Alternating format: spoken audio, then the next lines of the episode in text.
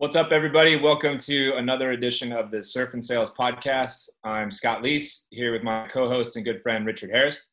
And today we are coming to you live with Austin Belcak from New York City, founder of Cultivated Culture and owner of one of, if not the largest followings on LinkedIn that I have come across from somebody who uh, is a, is a peer and, and, and not like a super, super famous person. Uh, so, welcome to the show, Austin. Thanks for having me, guys. It's great to be here. I appreciate it. Yeah, today's show, by the way, everybody, is brought to you by our sponsor, Lead 411. Lead 411, where you can get unlimited mobile direct phone numbers, sales intent data via role changes, jobs and fundings, and a slick Chrome extension that plugs into LinkedIn. So check out Lead 411. Dude, if you're working from home and it's all about mobile, like, why wouldn't you want that? Like, I don't know how you couldn't not want that, assuming it's. I, I, I only heard about Lead 411 in the last couple weeks, and I'm, I'm getting more and more excited about it. So me too. Uh, Me everybody too. should take a look at it. So, Austin, you just told us that there's a tropical storm in the area. So, I want to warn everybody that you know if you cut out and the power goes out, that's why we didn't just give you the boot because you were not a good guest or something like that. So, hopefully, uh, hopefully things are, are okay there. Give us, give everybody some context, you know, of your background, what your sales experience is like, what you're selling right now, and what you're up to. Yeah, for sure. I mean, so I, I jumped into sales early on, and I've I've been in uh, many different kind of facets of the industry. So I started out in medical device sales, which is very very different than you know an SDR type of relationship or or an account executive type of relationship at uh, you know a technology company or anything like that transitioned into doing my own sales to start a freelance agency so I could get some of that digital experience and make the transition into tech. And eventually wound up with uh, interviews and offers at Google and Twitter and Microsoft. So I accepted the role at Microsoft, less of an uh, outbound sales role, more of a partnerships role. So my whole goal is to basically find channel partners who will resell uh, our advertising to small to medium sized businesses so we can hit that long tail of the funnel. I've been doing that for about five years now. Um, first year, I, I, hit our our platinum club for attainment, which is essentially top one percent at the company. Uh, and then four or five months after starting at Microsoft, I also started my business, uh, Cultivated Culture, which is essentially aimed at teaching people how to be more effective at, at the job search. So we've been at that for four years or so. Um, I basically uh, the, the, sales for that is is a little less traditional. Um, I generate a lot of leads through LinkedIn. Scott, you kind of called it out with the following there. Uh, I do a lot of coaching, and then I also have a couple of courses that I sell. So very different funnel, a little bit more on the automated side uh, than than you might see. You know, selling a product like like advertising at Microsoft. So it really runs the gamut there, and there, has been a lot going on, and, and it's been a fun ride for sure. You know what what you do right now is is so interesting and relevant with everybody looking for jobs right now and you know considering um, trying to get creative with different outreach strategies and everything. I mean on your on your profile it says i teach people how to use unconventional strategies to land jobs. First of all richard and i have said this many times before but like we are obsessed with the job hunting process. Like if I could get comped to just do interviews all, all day long, I would love to do that. Um, so give give give the people out there, you know, a couple of your best tips for right now in this moment, like things that somebody could execute today, like one or two unconventional strategies, so they get a sense of of what you teach and, and maybe they can go apply it right now. Yeah, for sure. And the thing, the interesting thing about you know the word unconventional is is you know who it's directed to because I'm sort of speaking to everybody with that word, but really my job search process is is if you peel back all the the marketing layers, it's a sales process. And I think about it the exact same way that you would think about filling a pipeline and, and closing deals. So traditionally, you know, what's sort of forced on us or, or what we're taught is the way to go is you know, creating a resume, applying online and rinsing and repeating until you know lo and behold somebody decides to like pick your your name out of the, the hat. And any salesperson knows if your if your strategy relies on your name being picked out of a hat you're you're going to be in trouble pretty quickly. So for me you know the whole deal was let's start let, us approach this the same way i approach my number. You know i i understand my average deal size I understand all the steps in the process. I understand my success rates at every step. Let me walk it back to a, a starting point that makes sense. And so the unconventional strategies, there's really two core principles of the job search process that I use, which are one, you, you got to get a referral. So you have to be building relationships. You don't necessarily need to know the person at the company. It doesn't have to be a family friend. You know, we, we can go build relationships with anybody, same as we do in sales. And so I'm going to go find that person who can have a direct impact over my ability to get hired into this role. I'm going to go do a ton of research on their company. I'm going to do a ton of research on them. I'm going to understand what they care about, what their needs are, what goals they have. I'm going to play into that. I'm going to add value. I'm going to build that relationship and work to get that referral. The second piece is finding a creative way to add value. So stepping outside of the the resume box and putting something together that makes sense to the other side. Because the problem with resumes and the problem with cover letters is we want we just don't sell that way anywhere else. We don't use that language. We don't use that format. It's super outdated. You know, we put the pause right there. Awesome.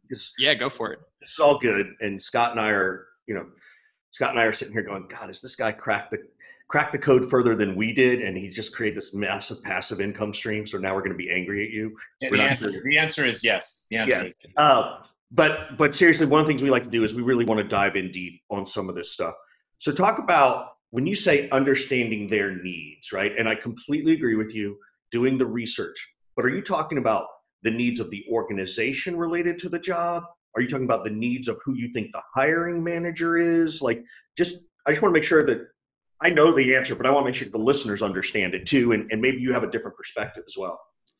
So my goal with with the needs piece is is really to rephrase that. I'm looking for something that the person I'm engaging with cares about so I can build a relationship with them. Because when we think about the job search process, you know, the first thing that most people do is they go think about, you know, where do my friends work? Where do my meaningful connections work? And can they refer me in? And so, you know, I didn't, I didn't create my circle of friends by understanding their business needs and offering them value. They became my friends through different channels, but they can still refer me in just the same. And so there are many ways to get a referral and there are many ways to engage people. So what I'm looking at is this person and all the information I have about them, I'm going to take that. I'm going to say, what's my best way in here? It could be something personal. You know, let's say that uh, I'm really into surfing and, and you guys are into surfing and, and that's what we connect on and we start talking about that yada yada yada. And then down the road maybe it gets into business and then maybe it leads to a referral. Whereas somebody else maybe I see a direct path through something with their business. Maybe I see an opportunity for them. Uh, maybe I can introduce them to somebody so on and so forth. So I don't necessarily box it directly into, you know, this person has a business need, so I'm going to go right after that that's very effective but i'm really looking a little bit wider and just trying to understand how i can build a relationship with this person in some way. so let me ask you this question. Let's say I, i'm you know unemployed through covid right? And i completely agree with you know networking in your network. Do i choose to go to my network of people that i know first and say hey do you know of anything? Or do i go you know what? First i'm going to go find 10 companies i want to look at. And this week i'm going to try and focus on maybe just two or three and then based on the companies that I find, then look at my network to see if I can get referred in. Or is it really both? Is it a top down, bottom up approach? It's it's both. So the loose connections are always a great way to get in the door. And you know, if, if you're unemployed, especially mm, sometimes we're, we're under some constraints when, when we're in that situation and uh, you know you, you kind of take what you can get loose connections are always great you know my recommendation is just reaching out to them and saying hey I'm in the market. Uh, here's sort of here's what I'm looking for. Be direct about it. And if you know of anybody who might be able to help me out, I'd really appreciate it. Simple as that. When you exhaust your network, uh, or as you're working through your network, that's where the targeting comes in. So typically, when I work with people, we'll set a target list of 10 to 15 companies and um, you know, to your point, it, it, this isn't you know we're going deep on those companies. This isn't the same as applying online. You know, let me send out 20 apps a day. We're going one mile wide and 100 miles deep on all these companies. So I'm choosing 10 to 15, and I'm ordering them, you know, from high priority to low priority. And then I'm actually starting with the low priority companies, and I'm working my way up and that allows me to get a little bit more practice a little bit more confidence and i also can do some better a b testing and make those mistakes in a, in a low stakes environment so that when i get up to those higher companies um, those higher priority companies i understand what works what doesn't you know what makes sense to me so i can put my best foot forward with those top tier companies. So i'd say it's a little bit of both. God i, lo- I love so much what you just said about starting with the sort of lower priority companies and working your way up to the the other ones. I can't tell you how often I come across founders and sales leaders who are trying to build their their sales organization organizations out and they start by going after the whales they start by going after like the biggest accounts there are and i'm always like no no no no no you got to start at the at the small ones because you're still trying to like rehearse and practice and figure out like what are messaging and pitches that works and i want to get some customers so they break the product a little bit and we can fix it and whatnot. So i love that you've you've basically taken like the startup sales guide right to, to, to building a successful scalable sales organization and you've flipped it and applied it into the hiring process. And that's uh, that's really fucking brilliant. I, I, I love that so much. That's great. Is there any difference in your mind for some of these unconventional strategies for somebody who's trying to land let's say an sdr role right now and somebody who's trying to land a vp level gig yeah yeah, absolutely. I mean, as you get higher up the chain, um, the, the value that you need to portray or illustrate and also you know the size of of um, the network that, that's out there for you shrinks a little bit. I mean there's naturally just fewer vps than there are SDRs. So how, do I, so how do i how do i stand out more as a vp Let, let's let's shift the conversation to you know sales leadership people who are out there listening. I, I have a list right now of probably 50 people that I know from LinkedIn who are, are VPs of sales on the market who have sent me messages in the last couple of weeks and are like, please help me find a, a gig. How do those folks help me secondhand pass advice to those folks on how they can stand out and try to get a gig? For sure. So for those guys, uh, I mean, there, there's a there's a couple things that you can do, and there, there's a couple of ways to approach it uh, right off the bat, I mean, I'm, I'm going to go make a list of the, the anybody who can influence my ability to get hired. So whatever level you're at, that, that's what you want to have in mind. So if you're a VP, that's going to be another VP. That's going to be somebody at the C level. It could be a direct report, or a direct report could be valuable in giving you information. So I'm going to go make a target list of companies or uh, contacts rather after I make that target list of companies. And I'm usually aiming for around 150 total contacts um, with the response rates that I see and kind of the attrition through the, the funnel. That number tends to put you in a really good spot in terms of the odds. And then at that point, if I'm a VP, uh, I'm going to try, I'm playing a little bit of the longer game. It's definitely going to be, you know, a little bit tougher. I'm not just going to be able to, sh- if I'm an SDR, I can show up to a VP and say, Hey, I want to learn from you, mentor me. It's hard for a VP to say that to another VP or, or even a C level person in some cases. So what I'm going to be doing instead is taking a bit more of a consultative approach. So there's a bunch of, I mean, we could, we could spend hours talking about the different ways that you can go about this. Some of my favorites, maybe two or three here, one, I'm, I'm going to go find who's active on LinkedIn, and I'm just going to start showing up and commenting on their stuff. When you um, say when you say who's active, okay, so I'm a I'm a VP level candidate on the market, and you say go see who's active. Are you talking about other VPs? Are you talking about CEOs and founders? Mm-hmm. Whose stuff are you talking about? So I'm talking about the people on our target list. So I have my list of 150 contacts. The, the rule of the internet, any internet community out there, there's there's a thing called the the one percent rule or the 99-1 rule, and that essentially says that one percent of a community is going to be creating original content, nine percent is going to be engaging with that original content, and 90 percent is going to be lurking. So if I extrapolate that to my list of 150 contacts, I can come up with those numbers. Um, but essentially, I'm going to be looking at about 15, maybe 20 people who are going to be fairly active on LinkedIn that, that I can engage with. But anytime somebody is putting themselves out there on the web, um, they're posting content, they're engaging with other people's content, they have a podcast, they have a personal site. Uh, those people just tend to naturally be more inclined to connect online. And so I'm going to take advantage of that. I'm not just going to send them a cold email and say, "Hey Scott, you're a VP, really want to work at your company you know, can we can we hop on the phone? Instead, I'm going to show up on their post and I'm going to leave some thoughtful comments. I'm going to read what they posted. I'm going to read their comment. I'm going to reply. I'm going to add value. I'm going to basically take the approach. We, we do all the the uh, the they bring the improv people in for us at Microsoft to do the team building exercises and the uh, the yes and thing is is what we learn a lot. And so I'm going to do that same thing. Somebody comments. Somebody leaves a post. I'm going to say yes and blah blah blah blah blah and i'm going to add in some value from my side and i'm just going to rinse and repeat that i'm going to show up a couple times every week i'm going to get on their radar and then i'm going to say hey scott you know i've been really loving what you're posting especially this that and the other thing you know I, I think I, I want to introduce you to uh, my buddy Justin Welsh. You know, he, he may be a great person for Thursday night sales. Um, obviously, you've already made that connection, but introducing you to to somebody uh, who's mutually beneficial. Um, you know, adding some value in some way. I'm going to try and lead with that, and then I'm going to try and get the conversation at a certain point. Um, essentially, the way I'm approaching this is sort of like a, a bank account. You know, if, if what I want at the end of the day is a referral, uh, maybe that costs me 20 like social dollars, let's say. So if, if I just try to show up and say, hey, you know, I'm making that withdrawal, I'm going to overdraw my account. But if I make small deposits in the form of commenting on your posts or making mutually beneficial introductions or identifying gaps in your sales process or showing you some tools that may be helpful or whatever it is, I'm slowly adding deposits and I'm going to work my way up to that 20 bucks. And then since I've uh, added enough value to you, I can confidently make that ask. So that's really what I'm going for here. I'm looking for the value add approach. And it's almost like, um, you know, when, when I was a kid, we were playing soccer and the coach was always like, guys, five passes before you shoot. Like, stop just shooting the ball on the first touch. And that's the same kind of thing here. You want to make those five passes in terms of adding value to the other person, and then you can go for the shot.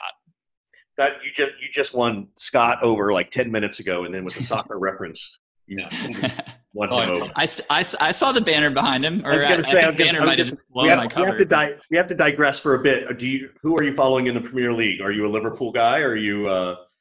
So I'm not a big soccer fan. My brother-in-law is. So we just watched. Uh, was it Man U and Bournemouth? We watched those those guys play, and then I, I missed the Bayern uh, face-off later that day. But uh, I'm I'm not a big soccer guy. But hey, live live sports are on, so I'm I'm watching.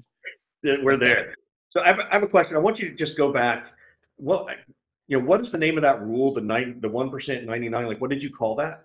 Yeah, so it's uh, the the Wikipedia page has it as the one percent rule, uh, but some people also call it the the ninety nine one, just breaking it out by the percentages. But if you do a quick search for the one percent rule and then internet communities, it should pop right up. Okay, got it. So talking about all this, and I and you know I, I love you know I call it karma, right? You, you're calling, you know, deposits and withdrawals and all that. I'm just sort of like, it's all about karma. Totally. Um, and I like your your five touches, right? So you got to do five touches before you even really try to engage, right? Before you before you present an ask. What once you've done those five touches, what's your ask? Let's say I have, I've gone in, I've commented on something, I've done a yes and, which I love. Um, maybe I've, I've, I've maybe politely disagreed to try and drive some interest, right? Like, hey, what about this perception? You know, one, should you even do that? And then two, but after I've done those five touches, now what am I going to say when I reach out to Scott to try and chat? Sure. So I think it's the the the best answer is it depends because the relationship is you know going to be in a different place with everybody that you're talking to after those five touches. Some people come right out of the, the out of the gate and say, you know, hey, we're hiring for this role. I've really loved our conversations. Can I pass your resume along, or are you interested? Um, some people, you know, you'll want to get on the phone with them, and maybe they need a little TLC still. So you're going to get on the phone and, and you're just going to kind of have the conversation, but but build them up. Um, even if you're how do I get them on the phone? How do I get them to take the call? I, I would I would just ask for it. Scott, go ahead. Sorry, were you gonna say something? No, no, no, no. Okay, cool. But so um, okay, so, so Austin, hey Austin, uh, been really enjoying your content lately. Um, I'd love to get on the phone with you and just sort of network. Like, is that what I'm saying? Does how do I not sound cheesy and desperate? Right? Like, sure.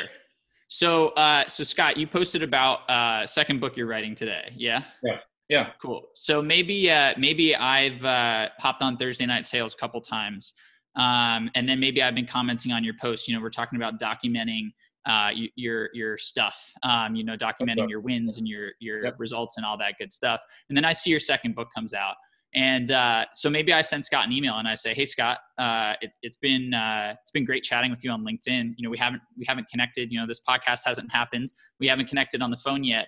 Uh, I saw you're coming out with the second book. You know, I- have loved what you've said. I'd love to pre-order some copies, but I'd also love to find a way to get copies in the hands of more people. You know, I want to help you spread your message. Uh, do you have 10 minutes, 15 minutes to jump on the phone and, and talk about that? And boom, you know, I, I would imagine, you know, in, in if I make a compelling case of, you know, I want to buy 15 copies for my team, or I want to, you know, buy 40 copies for this group that I'm in, or, or whatever it is um, even if there's no group, right? Just you buy the copies. Uh, you know, get get get Scott on the phone that way. Start talking. Start start going back and forth. Uh, and then you don't even have to you don't have to go for the referral you don't have to end the call with with an ask on your side maybe maybe that's one of your five touch points but if i if i get to that level where now you know scott's got his second book coming out and i've found a way to secure 10 15 copies whatever it is uh, if if I feel like we'd be at a good point where after a little while, um, you know, m- maybe a week later, two weeks later, I come back and I say, "Hey, Scott, uh, you know, we got those books. Um, you know, people are loving them. By the way, you know, there's been a couple changes at, at my company, and uh, you know, COVID's really impacted us in, in X, Y, and Z ways. And I'm thinking about making a, a switch. You know, I see that you're obviously a thought leader in the space. You got a lot of connections. Um, you know, if, if there's anybody that uh, you'd be willing to introduce me to, or anybody that you know you think I should talk to, just would really appreciate uh, you know you pointing me in the right direction. Simple as that. And so, um, so that first, even that first call, and I, and I agree with 100% with what you're saying. Is mm-hmm. I'm still not trying to say, hey, can you help me? I'm still trying to say, how can I help you? Exactly, exactly. Yeah. And and even if you if you get to the point, so again, th- those five touches are really good uh, sort of line line to draw. Sorry, go ahead, Scott. Sorry to interrupt, Richard, but You're like good. Austin's even taking it a step further. He's like he's delivering value. He's not even like offering value. Like, check out this link. That's in my opinion, that's offering value. If Austin is like, hey, I just bought like a case of your your books and scattered them about the universe to my clients, he's like, that's like already delivered value to me. The rule of reciprocity then is so strong. so what am I going to tell him no for his 15, 30 minute ask of That's what I was going to jump in with is like you're massively leveraging the rule of reciprocity. So, it, but for folks who don't know that, it just basically means that humans feel indebted to return good deeds. If someone does a good deed for me, I feel indebted to do it right to return that favor so it's fantastic sorry i didn't mean to cut you. no i mean so i'm loving this because i'm actually reading uh influenced by by robert Cialdini uh, for the the nth time right now. And uh, one of my favorite takeaways is the the rule of reciprocity. So the study that he cites came out of Cornell, and essentially the way it worked is uh, he had people come in and, and more for the listeners here than you guys because it sounds like we're we're on the same page. But he had people come in and uh, rate paintings. And they were in the room with one other person who was the, the, the researcher's assistant, uh, unbeknownst to the, the painting rater. They thought they were just doing the same thing. So, about halfway through the exercise, the assistant would leave the room and he would come back with two cans of Coke. Uh, or he wouldn't. That, those were kind of the control and, and the, the variable groups. Um, and so he would come back and he would say, Hey, I talked to the, the researcher. Um, he allowed me to, to get a Coke. I bought one for you uh, and they went they went about their their merry way. And then at the end of the session, at the end of ratings, um, the person who brought in the coke, the assistant, then said, "Hey, by the way, I'm trying to win a contest, and I have to buy a certain amount of raffle tickets, or I have to sell a certain amount of raffle tickets. Would you be willing to buy some?" So overwhelmingly, the people who were gifted the can of Coke again, Scott, to your point, delivering uh, instead of just kind of throwing something out there, delivering the can of Coke, those people overwhelmingly bought more tickets and they actually bought more than the Coke was worth. So at the time, uh, this this study's from I think '67 or something like that. Coke was 10 cents, but people were willing to buy a dollar 25 worth of raffle tickets. So they took the the research a step further, and they they ran the same study, and they actually asked the participants whether or not they liked the assistant uh, and and it was crazy because the results held that it didn't matter if they liked the assistant or not; they still bought the tickets. So at the end of the day, um, you know, the rule of reciprocity is is so so powerful. I mean, Richard, to your point, like you're leveraging it so much that that it's really hard for the other person to say no if you're showing up and, and doing that delivery. And so the five touch points are delivery if I can, I mean, Scott, I cherry picked your example because that's like the golden goose right there, and that's not going to be the case, you know, every time. But um, that that puts me in a really, really good position to make an ask, especially if my ask is viewed uh, maybe from from your all's perspective as something that's uh, lower in value than what I gifted to you. You know, buying 15 copies of Scott's book, a 10 minute phone call may be lower in value than the 15 copies. So I'm, I'm even more likely to get it at that point. Yeah, there's a, there's a great story. You can Google it. I, I don't know if it's folklore or true that how Ben Franklin used the rule of reciprocity to get someone to change their mind and support him.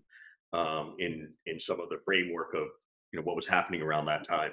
So it's a, it's a fascinating it's a fascinating theory. I, I I teach it. I talk about it all the time. So I'm glad you brought it up.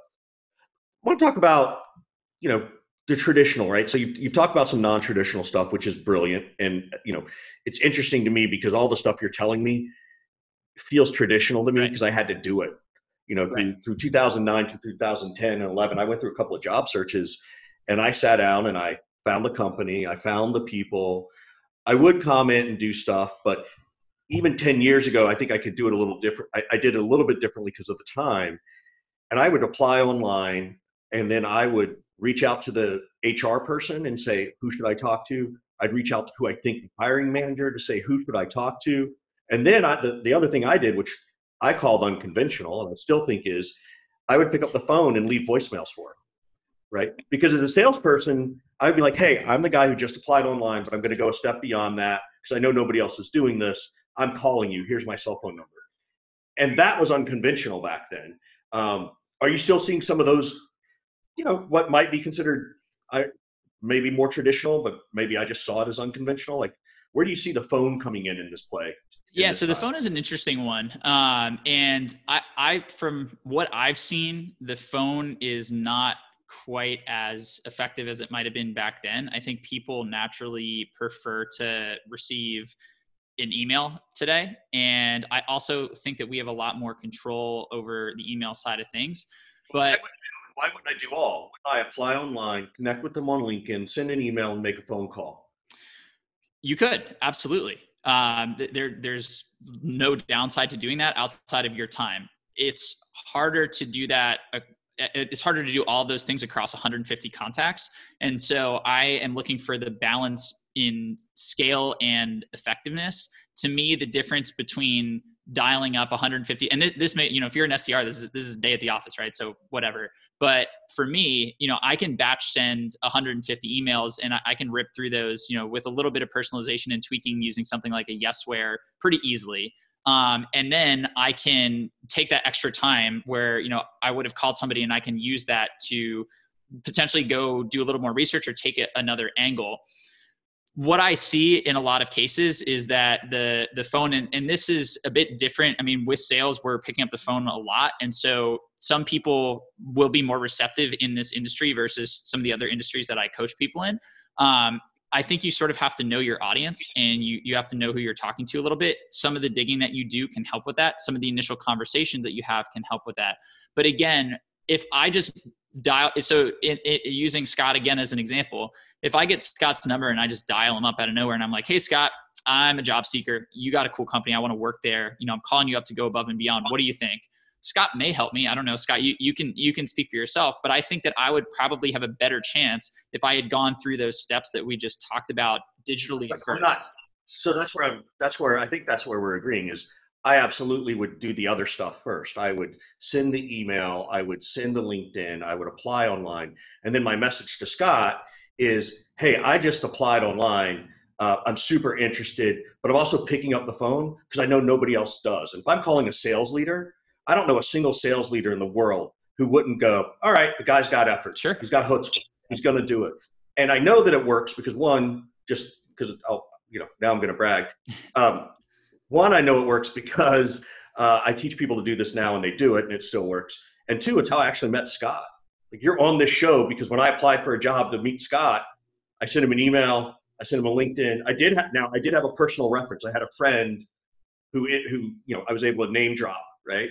Um, so but that's so the point. you had you had all of the things you checked off all these different boxes and whatnot. That's that's that's the part. That's the part worked. where I'm like, wait a minute, I did this ten years ago, and I didn't figure out how to scale this and make a business out of it. So now I'm angry at Austin as much as I love Austin, right? I want to I want to transition the the conversation for a few minutes um, over to like the, your writing and your writing style and all that. I mean, you spent years as a you know writer, contributing author. I don't know the proper terms for Forbes and places like that. Is is how much did that prepare you for the content creation side of building your brand and how successful you've been on LinkedIn? immensely uh, like no, no question and and i think you know what you see now is is almost 10 years in the making at, at this point. And so it's it's sort of disingenuous because people ask me they're like austin how long does it take you to write a linkedin post? And i'm like 10 minutes. But you know that doesn't account for the 10 years of of stuff that went into you know being able to write that in 10 minutes. And yeah. so you know when i graduated from from college uh, I, I started looking up to all these people who had these online businesses and they, they were really the the role models for me and, and sort of the goal. And i studied the way that they wrote things. Um, I, I would read an email and i would say do i like this email or do i not? And if so why do i like it? And if not uh, do i not like it because it's not targeted at me or do i not like it because it's not working on me? And i would have a swipe file. I would save all the ones that i liked. Um, i would save some of the ones i didn't like. I would notate them. Um, and I, I did that and then I got my job at Microsoft, and then I started Cultivated Culture, uh, and I just started writing blog posts on the site, and I, that was the transition of you know consuming and studying other people's stuff, and then creating on my side, and that was four years ago. And then over four years, you know, you get a little bit better about understanding what content plays well, what doesn't, um, and then eventually, I mean, I've been on LinkedIn for a year and a half, and that the reason the content is the way that it is is from you know the previous eight years of studying other people's stuff. And then also you know, i think one of the biggest things just justin welsh and i were talking about this but one of the biggest things we hear from people is you know how do you come up with all these content ideas? Well when you've been when you've been writing about the same subject for eight years you know you've sort of figured out all of the ideas that are out there. And, and honestly then you realize that you haven't even tapped into all the ideas that are out there. There's so much else. And so the stuff that i that you see now like a post that i just made today or yesterday is the product of studying other people's stuff for about two, three years, writing my own posts for about three, four years, and then still like put, making my first, first post on LinkedIn and refining that over a year and a half. I mean, it's, it's fascinating. I mean, I, I rarely find people who have six times the amount of, you know, followers that I do and who have, and who have done it in a year and a half, like you said. I mean, you're like a, you know you're like a, a rocket ship if you will of linkedin um, you know brand building. And and the and the content is is always interesting and very consistent and stuff. And you know as i've slowly been getting to know you here like one of the things that caught my attention was all of your background in in writing. And so i've been curious if that helped you. It's like i'm not a writer right? Like i don't have journalism background this has been something this is a skill set that i've had to learn over the years. And as sales has evolved and the line between salesperson and marketing has blurred or blended salespeople now have to have writing skills and and journalistic like acumen more and more and more. And, and you could almost argue in some arenas that being a good content creator and writer is more important than your skills on the phone now in selling. That's a debatable point, but I'm in these threads all the time where people are like, "Oh, I make no calls and I I'm never on the phone and all I do is write." So it's interesting to hear you talk about, and it's a good point. Like you didn't just you know start writing one day and and dominate. You're like, well, I wrote for ten years and studied and figure out what was working and what wasn't. I want to I want to dig in on that because we I hear this a lot. Like you know, we've talked to Sarah Brazier, who's got a great following and writes really well. Uh, we're talking to you. You said you went back and you sort of studied your own writing, which is a little bit like going back and listening to your own sales calls, right, through a Chorus or a Gong or, or any of those places. Or watching yourself on film if you you know were a yeah, performer or an sports. Yeah. yeah. Yeah. What are you looking for? What do you, if you were going to teach me to be appropriately self evaluating. What am I looking to get better at? Because I think that's where a lot of people are like, well, you know, you just got to write, then you got to figure it out. But how do I study myself to figure it out? Yeah, so I mean, met- metrics are very helpful, right? And I think there's uh, there there's there's a couple things that I look at. So the first is uh, the topic. So I've shared posts on every range of topic that I can think of, and consistently the number one thing that gets the most engagement is a personal story, either my own or, or somebody else that I've worked with. So that has come from just rereading everything. But then how do how do i tell that personal story? You know if i just came out and, and threw some content out there that may or i see people sharing personal stories on linkedin all the time but they don't pick up hundreds of thousands of views. So there's a specific way to to tell that story. And um, it really comes down to uh, it's line by line for me. So the goal that i have in in my linkedin posts and if i had to summarize my strategy in in one uh, sort of nugget it's my my goal when writing a sentence is to make sure that you feel like you have to read the next sentence. That's that's literally what it comes down to and so that's the reason why you know i, I see a lot of people commenting on like the, the the posts that are line by line by line by line. Um, but that really enforces that. And then building in some cliffhangers into those lines or you know getting people pushing people to that next line. I go back and i look and i say you know rereading this does does this story still make sense? Is it compelling? Is every line in here pushing people to the next line? Could i have used more compelling language? Um, you know uh, did i did i start this off with a hook that gets people to click the see more button? Um, did i mess up with did i not pay attention to the spacing to to get people to that see more button? Did i end this in a way that entices people to say holy shit i have to like that post. I have to comment on that post. Like that ending like punched me in the stomach. Uh, and to be honest, I I, uh, I keep data and I'm very particular about a lot of things. Something that I haven't thought about too too much, um, given that most of my focus has been on the job search, is like reflecting on exactly what the process looks like for going back through my posts and you know what i look for specifically and how i improved it i mean really what i've done is just gone back and looked at them and, and covered the things that we just talked about and said, all right, how can I make the next post better? How can I take what I've learned and, and inject it into the next post?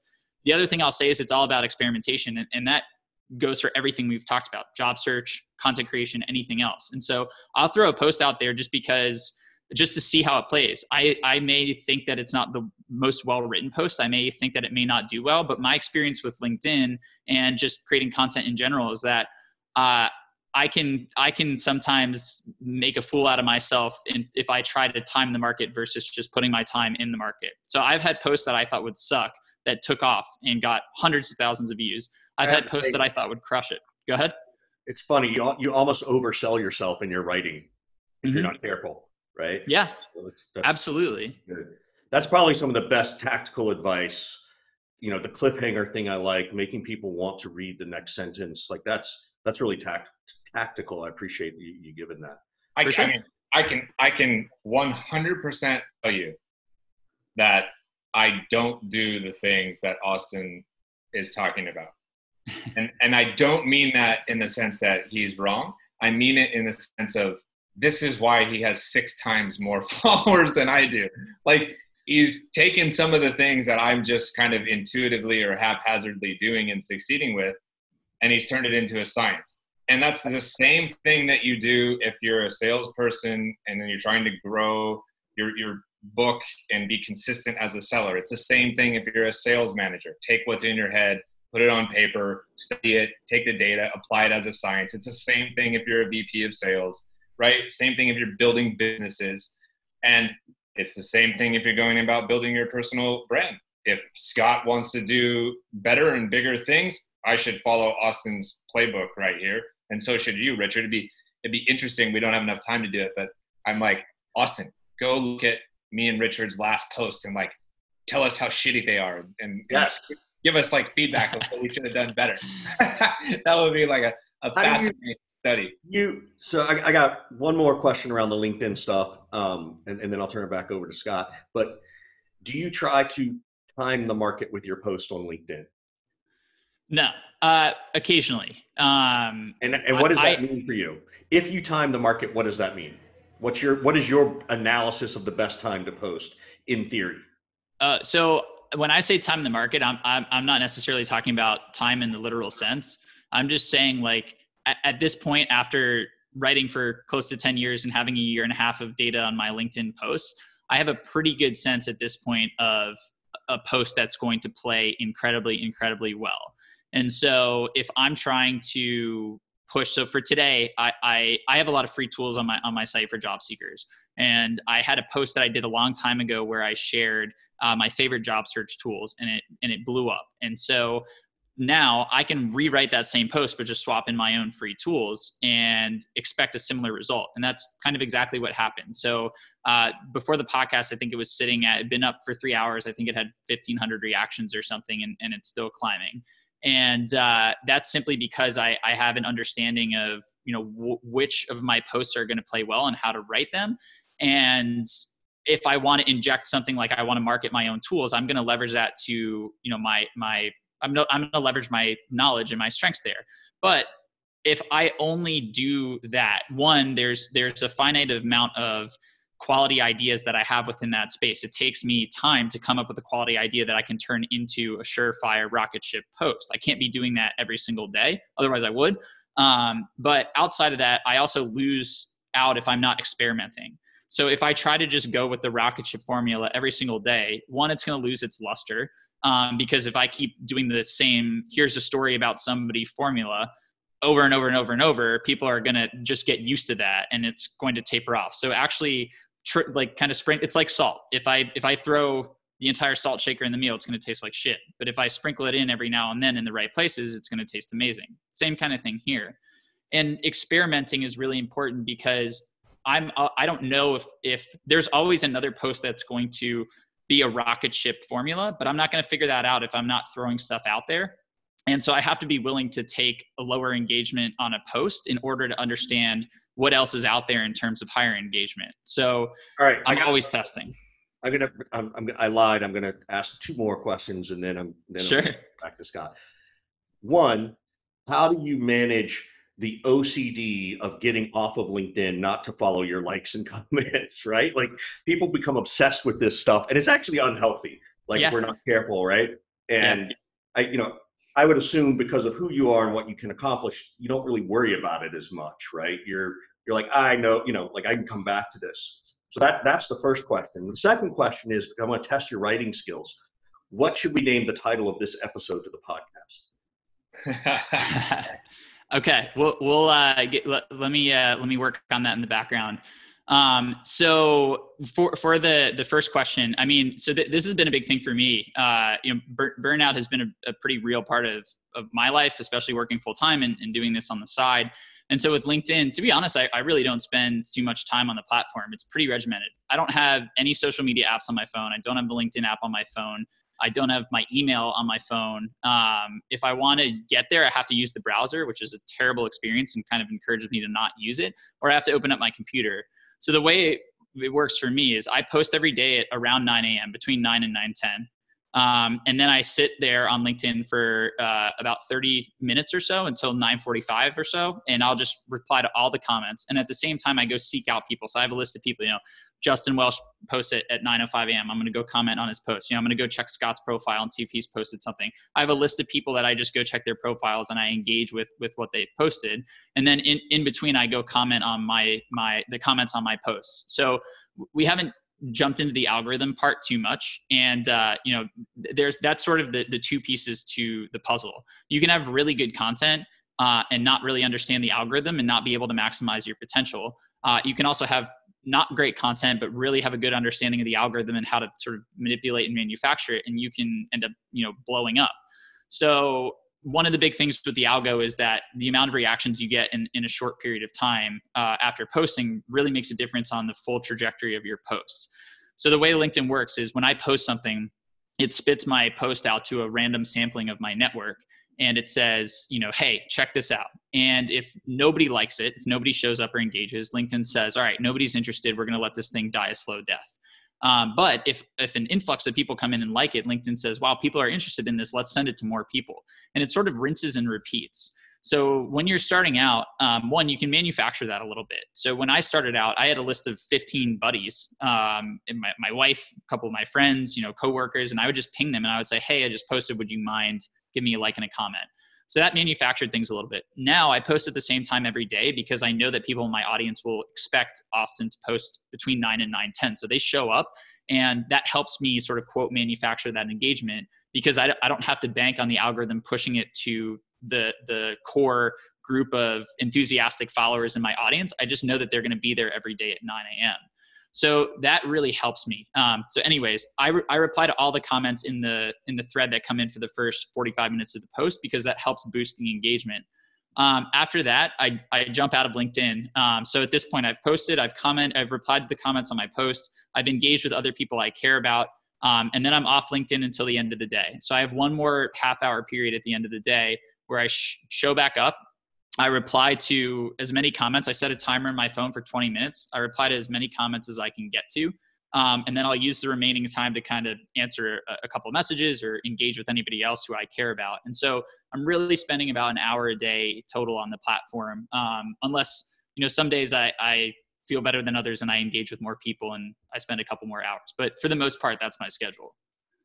That's great. That's really really good. Solid. So, so what are we going to name the episode? What, what, what are you naming this episode? Um, how about uh, Hmm, it's a good question. There's so many directions we could go in. I don't know. Six figure LinkedIn following in six months. There you go. He can. He can. You can also get back to us. You have until you have until Monday to, to give us the. Yeah, that's true. That's true. we are. Uh, we're up against it here, and we're at the end of every show. We sort of like to turn it over to you and say, how can we be helpful to you? How can we support what you're doing? Is there any questions that you have you know of us? Is there anything you're working on you want to kind of call attention to? So this is your uh your time now. How can how can we support you?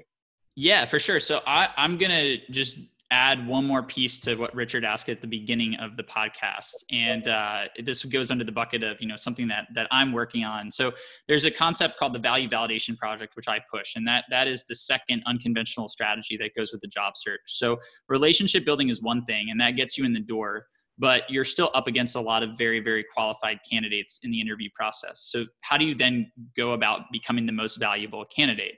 Well a lot of people rely on you know, the resume and the interview answers and stuff like that. Um, but really that that's not how we traditionally sell. So what i recommend and what i kind of teach people to put together is something that i call a value validation project. And that is essentially i mean the, the best way i can put it in this context is it's a pitch deck and so you go do from all the research you've done in the company, from all the conversations you've had, from all the nuggets that you've gained, uh, you put together a deck that highlights some area of opportunity, some problem, some gap, um, some new ideas for this company that that is going to help them. And so, uh, you know, one example could be going and surveying the prospects and bringing some new information or data to the table. Maybe going through their sales process on your own, pretending to be a customer. Um, what, one of my favorite examples in the sales space is back in the day when when Foursquare was a bigger deal than it is now. Uh, there's this guy named Tristan uh, who was uh, he was coming out of you, you know the story. Yeah, so he he he wanted to work there, and he went out and he he acted as a supporter of Foursquare, and he just generated a bunch of leads and said, "Hey, you have this sales position open. I'm ready to go. Here are the leads." And you know, no surprise, he got that position. Not to say that you need to go that far into it, but if you you know if you show up and you bring the value that they expect to see when when you're hired or when this person is hired, it's really hard to choose somebody else who is just focusing on that resume, focusing on this cover letter, focusing on stuff that at the end of the day really isn't a great barometer of you know how they're they, they will perform in the role and then richard to your point it's that that's sort of the equivalent of calling the guy up and saying you know hey i'm putting in the extra effort you know this is going above and beyond to really showcase what you bring to the table so i'd recommend building those relationships and then leveraging the vvp if you do those two things together uh, that, you, that that's a that's a pretty good recipe for success in in uh, my experience. I think that's going to be the name of a of the episode. Yes, you should build a deck as part of the interview process, and then people have to listen all the way to the very end. right? I love it. I love it. Genius marketing. Wait, way to hold that back, Austin. Well done. Well played. Well played. Master chess move right there. So, so uh, this has been a lot of fun, and I mean, seriously, time flew Same. by this conversation. So I'm glad to know you. I did not know you before this. Uh, you know, I checked. We weren't even connected on LinkedIn. So um, you know, now I'm there, and I'll be one of your minions. Um, pretty pleased with Sugar on Top. Like or comment on one of my posts because I understand that part of the algorithm. Uh, and and by the way, you can always disagree with me. That's more fun, in my opinion. I love the comments. So I call it fan mail. Um, anyway, uh, thank you so much for coming on and really appreciate all the knowledge you shared. This was fascinating and, and super helpful, I think, to a lot of our listeners. Yeah, yeah. Super, super helpful to the hosts as well. So thank you. Thank you, Austin. No, it thank you guys for having me. I, I, really appreciate it and I had a blast. Fantastic. So, then we just got to do a, a, little quick drop outro for our sponsor, Lead 411. Um, fascinating that you can get mobile phone numbers, direct mobile numbers uh, through their platform, which we know in the work from home strategy is is definitely becoming more and more needed. Um, so please go to Lead 411, support them, check them out, tweet at them, thank them for supporting the podcast. Uh, and we'll talk to you again next time.